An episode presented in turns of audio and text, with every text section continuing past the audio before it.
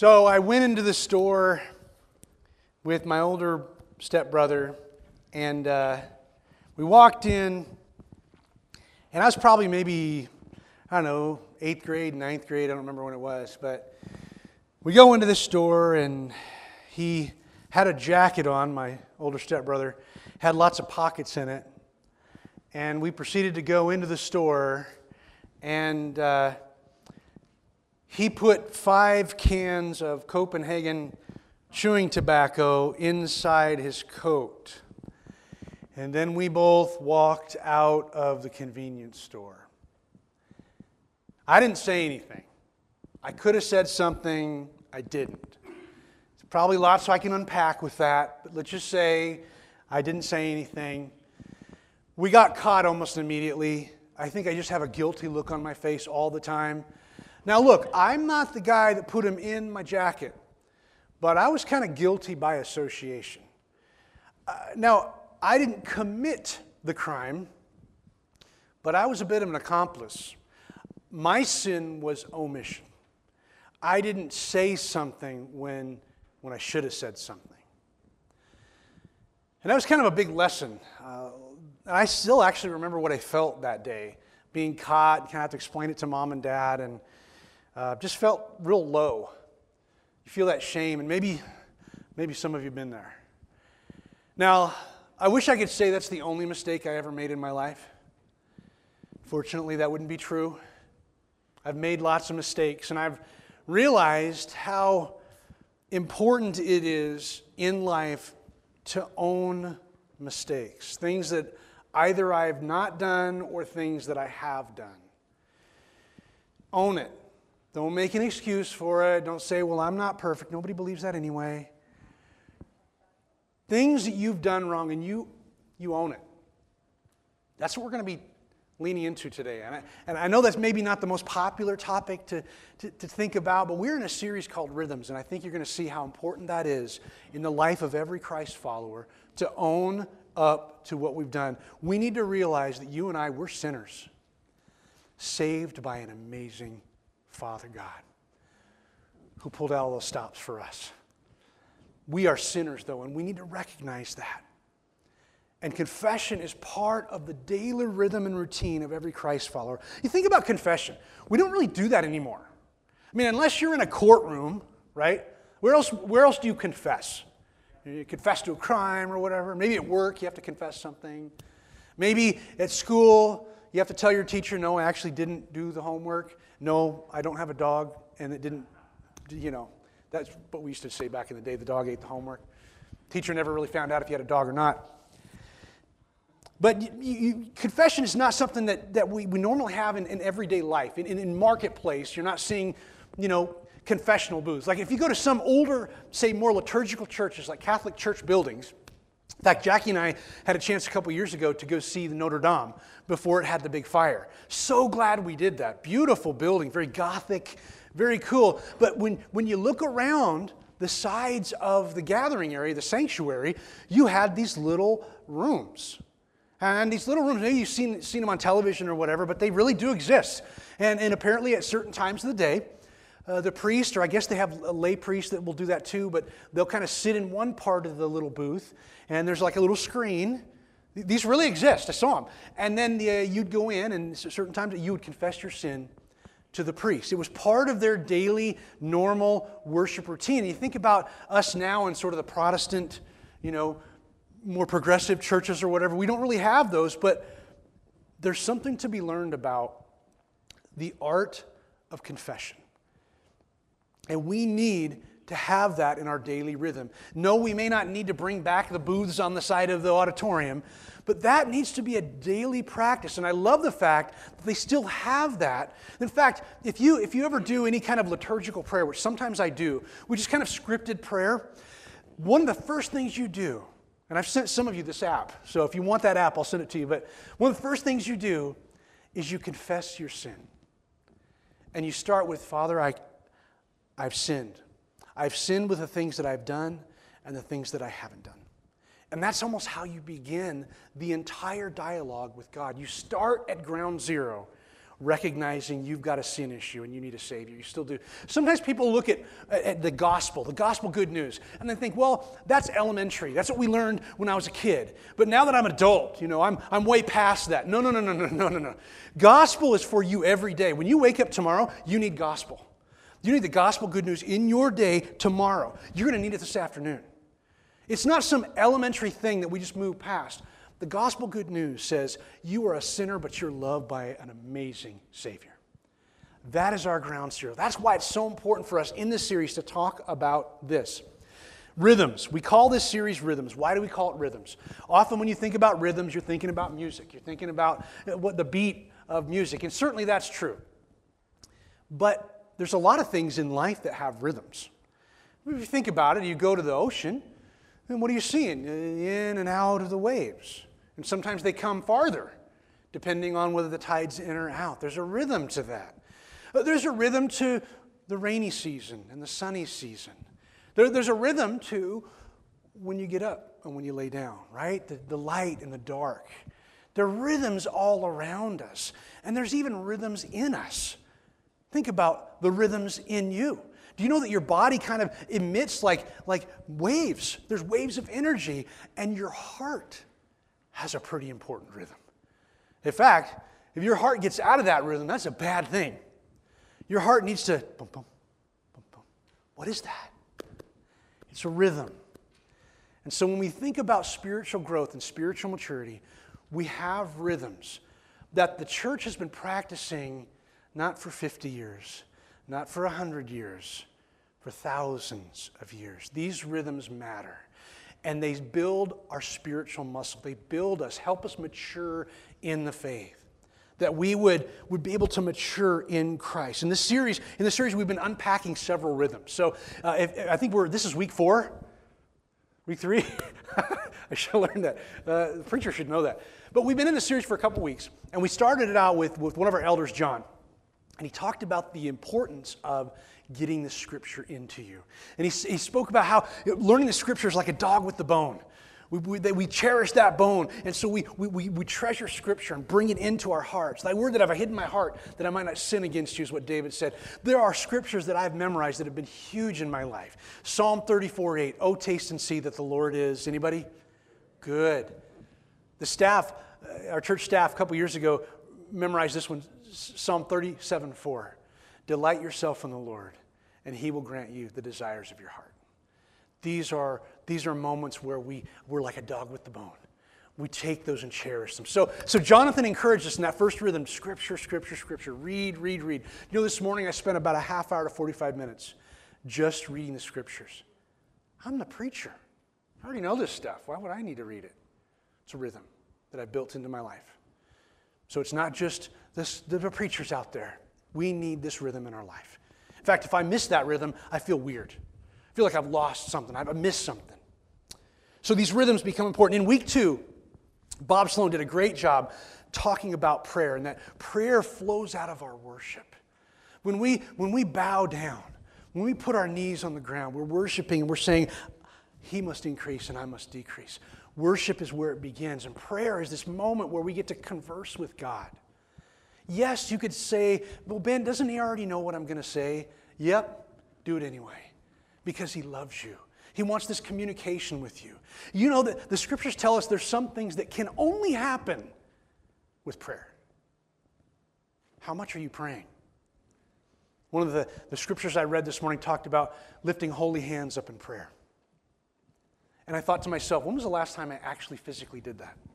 But Paul writes to Timothy in some of the pastoral letters hey, when you train up people, Paul, uh, or, or Timothy, this is Paul speaking, when you train up people, I want, I want everywhere people lifting up holy hands in prayer.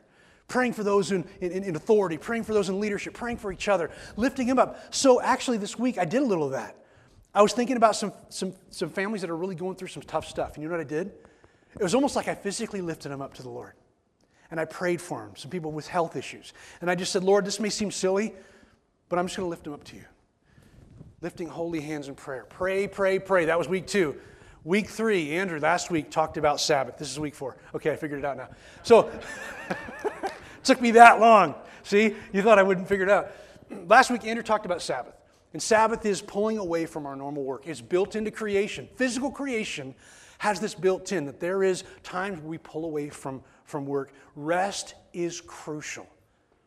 And I've heard it said in many different contexts, but they say a good part of discipleship, 70, 75% of discipleship, walking with Jesus, is a good night's rest.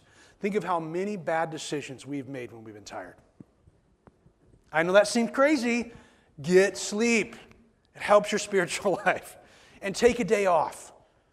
You know, it shouldn't be something that your family's having to push you to take a day off. You set it into your rhythm. So we talked about Sabbath, and today we're leaning into this idea of confession, of, of forgiveness, of the idea of repentance, and the art of the apology. And so I'm so thankful that you joined us. I'm Pastor Ben. If this is your first Sunday with us, welcome. I know there's some folks joining us online. We see you. Welcome. We're glad you're here. We are gathered as one church on the first day of the week. Why do we do that? I say this often.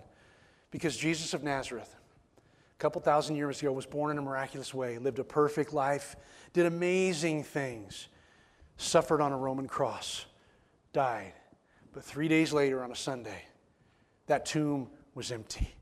And he rose from the dead and changed human history, and many of us in this room changed our hearts forever. That's why we gather on Sundays. So, in that moment, let's pray and lean into this idea of confession today. Father, we come before you as one church family. We thank you for your love and your faithfulness. Your mercies are new every morning. Father, we know that if we delight ourselves in you, you grant us the desires of our heart, Father, because you mold us into the, to your people. So, Father, help us to lean into confession and not just to say we're sorry, but, Father, to really see some life changing repentance, changing of direction, becoming more and more in step with your Holy Spirit by the power of your Son, Jesus. In his name we pray. Amen. Art of the apology. So, what is, what is confession anyway? I think the idea is confession, it may be sort of a, an odd term. We don't use it much except for maybe legal circles anymore today. But there's kind of two angles you can take on the whole word confession. The first one is what we've been talking about. And that's the, you've made a mistake, and so you're going to own it. You're going to say, I'm, I made a mistake, I'm owning my sin. That's, so you're, you're, basically, it's an apology. You, are saying, you're saying sorry for something that you did, right? Or, or failed to do, right? We've covered that already. So that's the first way we could take it. Another way we could take it would be the idea, it's really kind of more of the English word confess, which is agree with. So there's a sense also, especially in the early church, they would develop what we would call some of their creeds and belief statements. And they would, they would kind of use that as their rallying cry. In fact, I know you know some of these. Some of you that maybe grew up in Catholic churches, you know the Apostles' Creed. I believe in God the Father, Almighty Maker of heaven, Maker of earth, Jesus Christ, is only Son. Right? You, you learned some of that, right? You learned those creeds. And I, I probably hashed it a little bit, but you probably heard some of it. Those are, that's what they call, they would be, make the good confession, right? making the confession. In fact, even Peter, right, made the good confession to Jesus. One time he said, Well, who do people say that I am? Right? So, in that sense, Peter wasn't apologizing for a sin, he was actually confessing, agreeing with. Right? So there's two ways you can take this word. For our purposes today, let's look at that first meaning, which is the idea, again, of acknowledging our sin and our mistakes. It's, it's, it's in spiritual conversation. It's kind of like the idea of confronting the brutal facts. Confronting it. Really saying, okay, I got to own this. I made the mistake. And this is true in our spiritual life, it's true in marital life, it's true in family life, it's true in work life. Sometimes there's power in you just owning it. Think about this. Think about how work would be different if people, when they made a mistake, owned it right away. Instead of trying to cover it up or play this weird game of triangulation or talk to this person or somehow muddy up the water so that you can't really tell where the mistake happened. What if that happened in your home life where you just agreed, yeah, I screwed up? Now, here's the deal if you're married, you, your spouse knows. Sorry. you can try to cover it up, but I got a horrible poker face. If I screw up, she knows. So that's just the way it's going to be. But owning it, seeing, confronting the brutal facts that I messed up. We need to learn this phrase. We need to learn as a church family because there's things we need to apologize as a church, and there are things that we need to learn individually. We have sinned. Let me, let me hear you say that. We have sinned. Let's let that sit for a bit. There are things as a church that we have not spoken up for. There are things that we have not said. There are times where we've made decisions, and sometimes we have to admit we have sinned. We've gotten off kilter and, and Jesus have mercy on us. But we also have that problem individually. So here's a, a, another take on that phrase. Now we're going to learn a different one, and I want you to keep this with you. I have sinned. Let me hear it now. I have sinned. Yes, you did. I, ha- I have sinned. Now, there are seven pretty key moments in Scripture where people have said those three words. And this is actually from a sermon that I stole. I'm not stole, I'm kind of re- I'm modernizing it. Okay, I'm just being honest with you. I'm confessing. But there's a there's a sermon that was preached on January 18th, 1857 in London, England by a little known preacher, last name of Spurgeon. You may have heard of him. And he preached on this idea of I have sinned. And he looked at some characters in Scripture where they had to say some powerful words, but some of them didn't really mean it.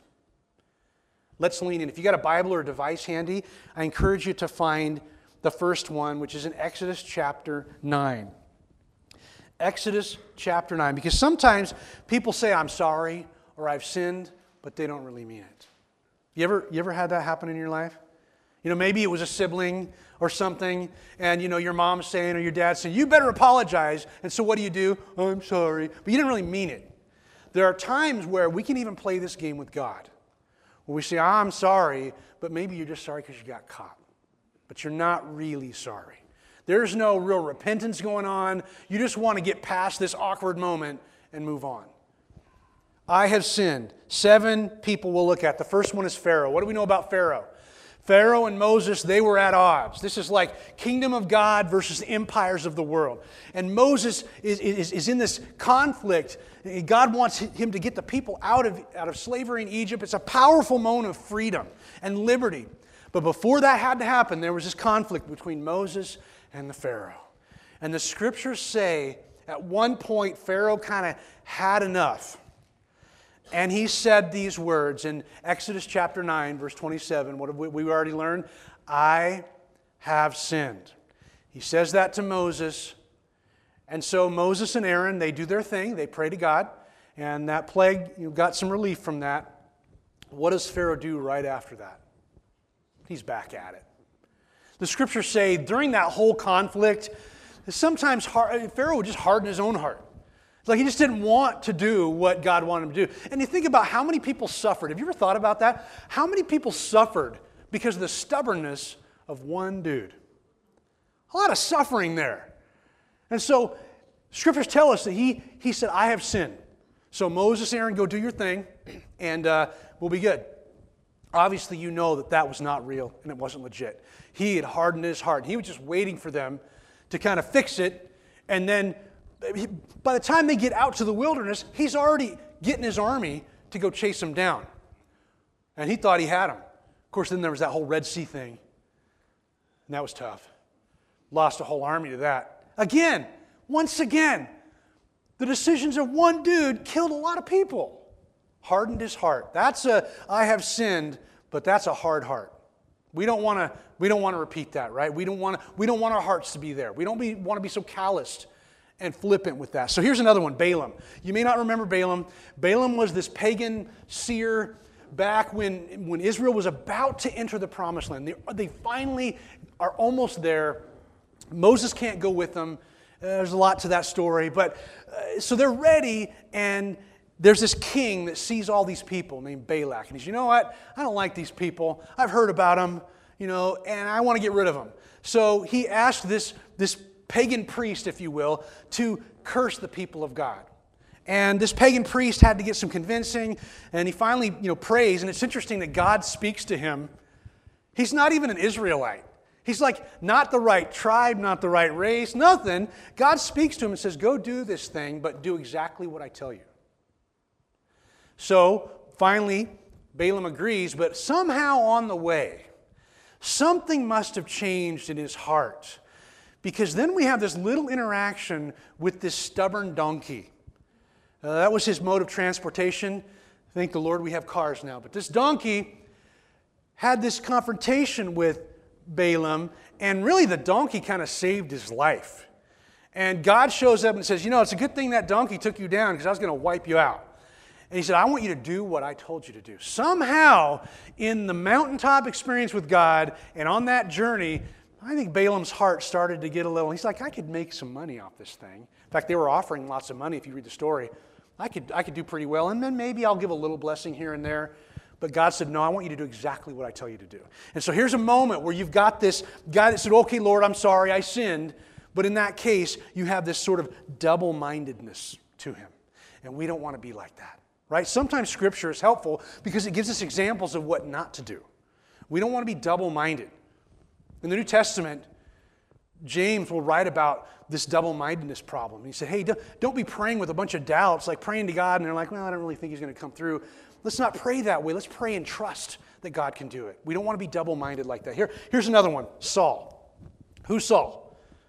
King, first, first king of Israel. You know, they, they wanted a king and they were warned about it. The prophet Samuel warned about it. They wanted a king anyway. What did they say? Everybody else has one. We want one. And Samuel's like, okay, but it's going to cost you. So, so he becomes king, and then through a series of events, and we don't have time to unpack all of that, things go sideways in Saul's kingdom. He makes some really bad decisions.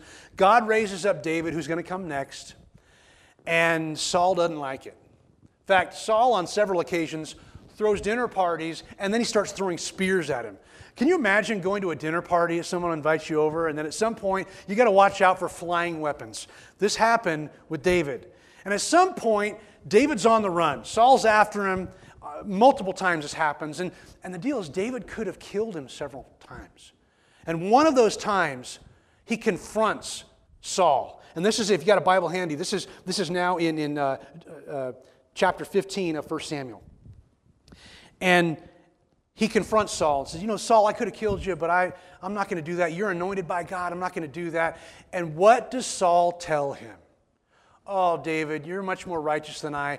I have, you know what now? I have sinned. All right, did, did, he, did he continue that beautiful journey of repentance? Did he continue that wonderful journey of forgiveness and turning another leaf and really, really making life change? No. He keeps pursuing David and loses the kingdom. That's a good example of something we shouldn't follow. That's an insincere, I have sinned. Let's talk about another one Achan. You may not remember Achan. When God's people were, were, were marching through, now there's a lot to unpack here, I realize. Exodus is a hard book, and Judges is a hard book. Joshua is a hard book. Some of these things are difficult. But in that conquest, right, finally Israel's to gonna kind of conquest the area, and that's to be their new place. They get to, I think it's Jericho, and Achan and his family decide they're to, God told them, hey, destroy everything. Again, there's a lot to unpack there, I realize that. God told him to, to destroy everything, don't, you know, don't keep anything. What does Achan do? He decides, well, these gold doubloons, I don't even know if that's what it was. I'm, I'm probably mixing up like time frames now. But this gold looks pretty good. I don't know if it's gold. It's some treasure, and he buries it under his tent. Somehow, that turns everything sideways. They start losing battles. Joshua's like, "What's going on? We just we had everything was going great. We were on our way." And you know, basically God says, "No, there's sin in the camp, buddy." Now, does Achan come forward and say, "It's me"? Do, do we find that in Scripture? What happens? Do you know what happens? They have to go investigate. And they're asking, and finally they figure it out it's Achan. And even after they find out it's Achan, it's not like he's like, well, here it is. They have to confront him. He's like, okay, here we go. And God had to punish him. But Achan got caught. He didn't offer that he'd done something wrong. And he tells Joshua, you ready for the phrase? I have sinned. That's what he tells Joshua. I have sinned against the Lord. But that was a moment where, I don't know, he got caught. How, again, here, here's a situation with, I don't know about this guy. He got caught, he didn't own it. Did real repentance happen there? God had to judge him. I could talk more. What about Judas? Judas wanted Jesus to move forward. He wanted to get this kingdom going. And so he's like, I know what I'll do. I'll kind of take it in my own hands and I'll get some confrontation going with the religious leaders in a quiet place. And so he betrays Jesus for 30 pieces of silver. And then things unravel fast. And Judas is cut to the heart. And he is in a moment of despair. And he goes to those religious leaders and he said, I have sinned. We know that phrase, I have sinned. Take the money back. And what do they do? They toss him aside. And we, we know what happened, right? He said, I have sinned, but he let that get to him. He never sought out the Christian community again. He didn't go back to Peter and say, Man, I really, it was me. He, he, he could have sought out Christian community. He could have, he could have got before the Lord, but he let despair darken his heart. And you know what he did a few days later? He took his own life. He said, I have sinned, but he let that get to him. See, when we say we have sinned, God doesn't want to just shame us or have us in a state of despair. He wants to move us forward. That prodigal son moment where Jesus tells a story and this dad comes running after him, he wants to restore us. Job. What happens in Job? You know the story. Rough deal. Everything's taken away from Job. His wife tells him to curse God and die. Kind of a rough deal there. And, and Job is kind of one of those interesting characters, right? Because if you think about it, when you, when you tell someone about the, the wisdom that Scripture has, a good place you could take them to is Proverbs. And we say this you know, often sometimes that Proverbs is like how 80 to 90% of life works, right? Do your work, save money, don't kill anybody, uh, you know, it's basic rules for life. If you want to use kind of an instruction manual, Proverbs is about 80 to 90% of how life works. If you want to know how it works, that's pretty much there. But then there's those exceptions. And here's Job, who's done all that. He's, he's lived the Proverbs life. And yet there are other circumstances, other things that God wanted to do. And we get, we get a lot of chapters in the, in the story of Job, but toward the end, he's having interactions with his friends and they kind of give him some bad advice. They're basically saying, Well, you probably did something wrong, Job, because God wouldn't punish you, because you know that's, that's how God works. You know, you got to do the right thing and then he'll, be, he'll, he'll love you. They had a whole messed up theology, but at the end, God finally answers Job. He says, Hey, Job, how are you? Were you there when I fashioned the planets? Were you there when I figured out how the sea creatures are supposed to work and interact? Were you, were you there? And obviously, these are all questions that Job can't answer. And at some point, he's like, You're God in heaven, I'm here, I'm going to shut my mouth. And he tells, he tells the Lord this phrase we already know now I have sinned. And his sin there was just not trusting God's story. He didn't trust him. It got, it got difficult. He was, he was waffling in that. But he said, I have sinned. I realize that I've spoken where, where I oughtn't to spoke. Let me listen to you. And God honors him in that moment of humility. The prodigal son. I think this story should not be called the prodigal son. I think it should be called the extravagant dad. Because what happens in the story, the real star of the story, is the dad that owns all the property and he's the farmer and he's got all the family and everything and he's the guy that goes running after his son. Look, that prodigal son story is interesting. But you got a young son and he wants to blow all the money on doing whatever he wanted to do. He didn't want to work in dad's fields anymore and he goes off. You know this story. He spends all he has and then he ends up in a smelly situation where he's having to feed pigs, which as a Jewish person, that's like insult to injury and he couldn't really eat. The, the, I don't know who he's working for, but it's pretty harsh that the people that he was working for wouldn't even let him eat any of the, the stuff that the pigs are eating. But he's having this rough moment. He finally realized, you know what? I'm going to go back to dad, and I'm going to get on my knees, and I'm going to I'm going to rehearse a, a, I'm going to rehearse a story. And he rehearses this over and over on his way home. I'm, I'm not worthy to be your son. You, you know the story. I'm not worthy. Uh, let me just be, I'd be better off at home, even if I were just a slave. He has it all planned out.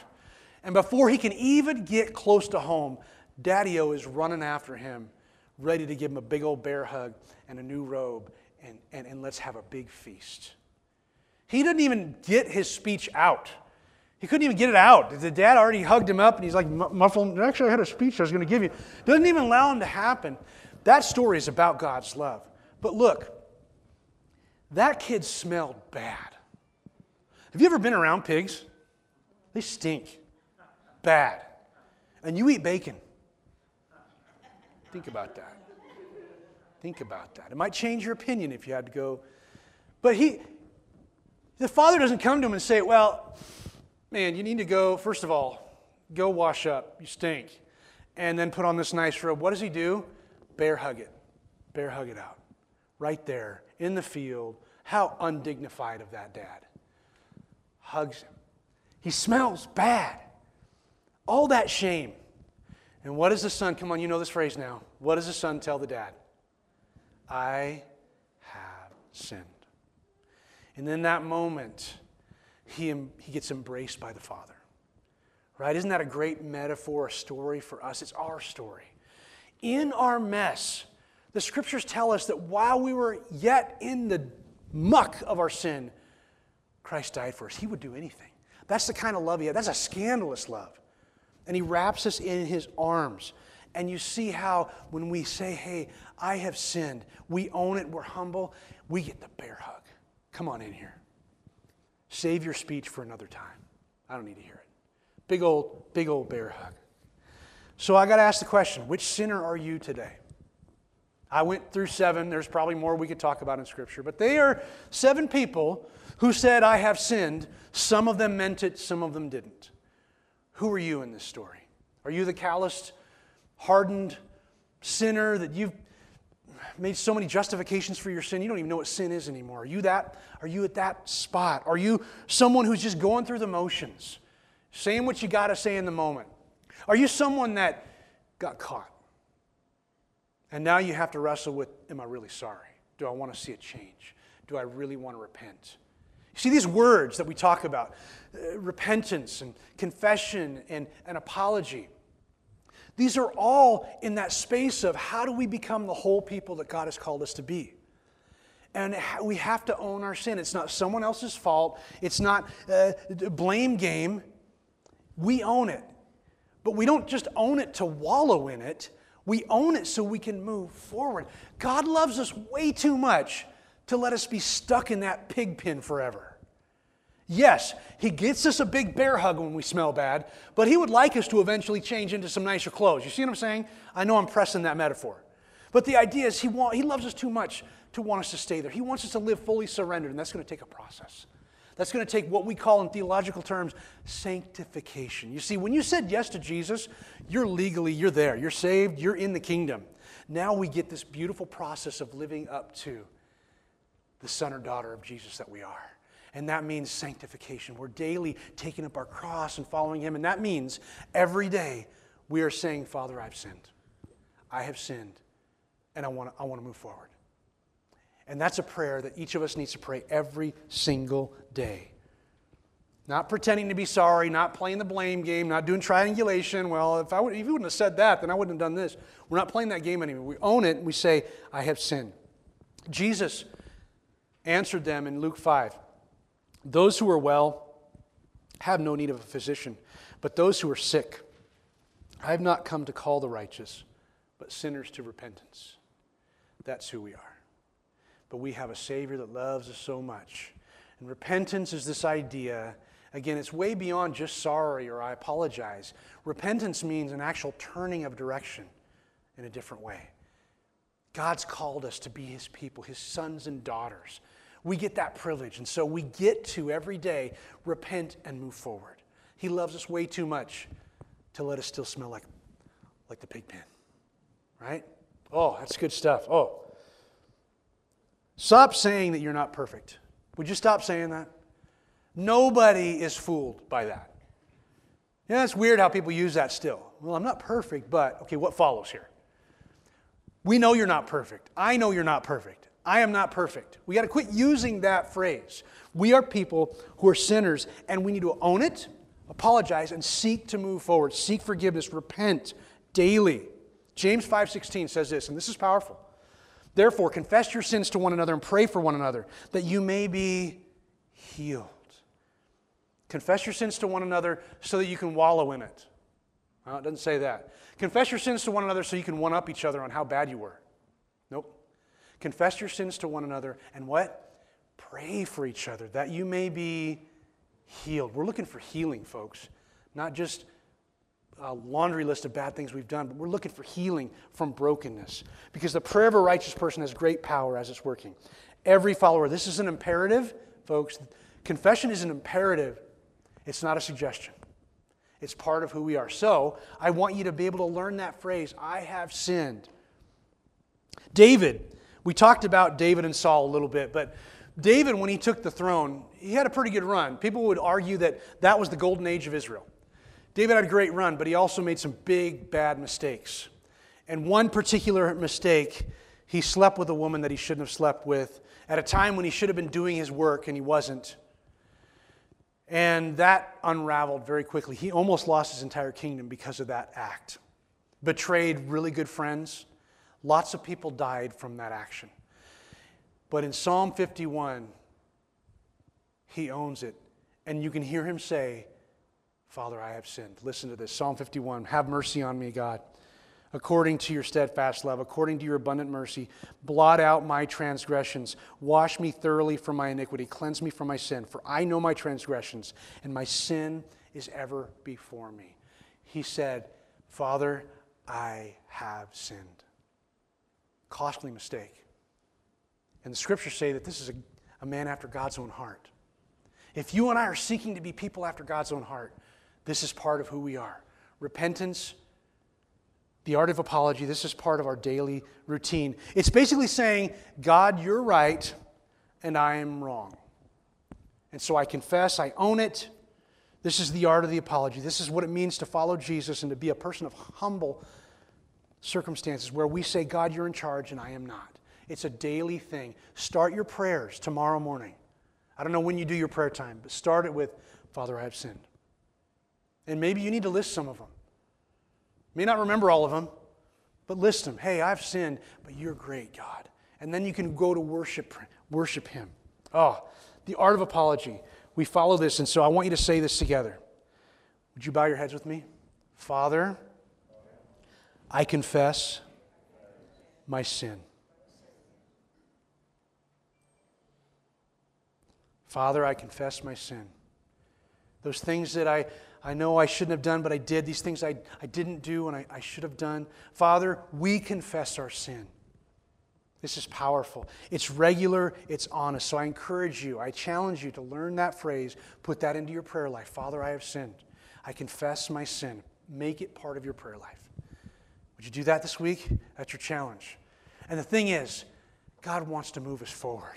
He loves us too much to have us still smelling like a pig pen. He wants us to confess and move forward.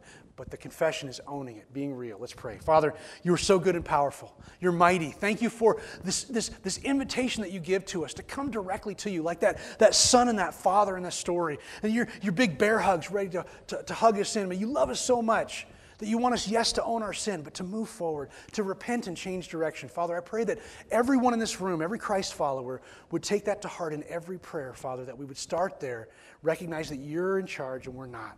Father, thank you for the, the, the beauty of, of apology and confession, but also for how you move us forward. You heal us from our brokenness. We pray all this in the name of your Son, Jesus. Amen.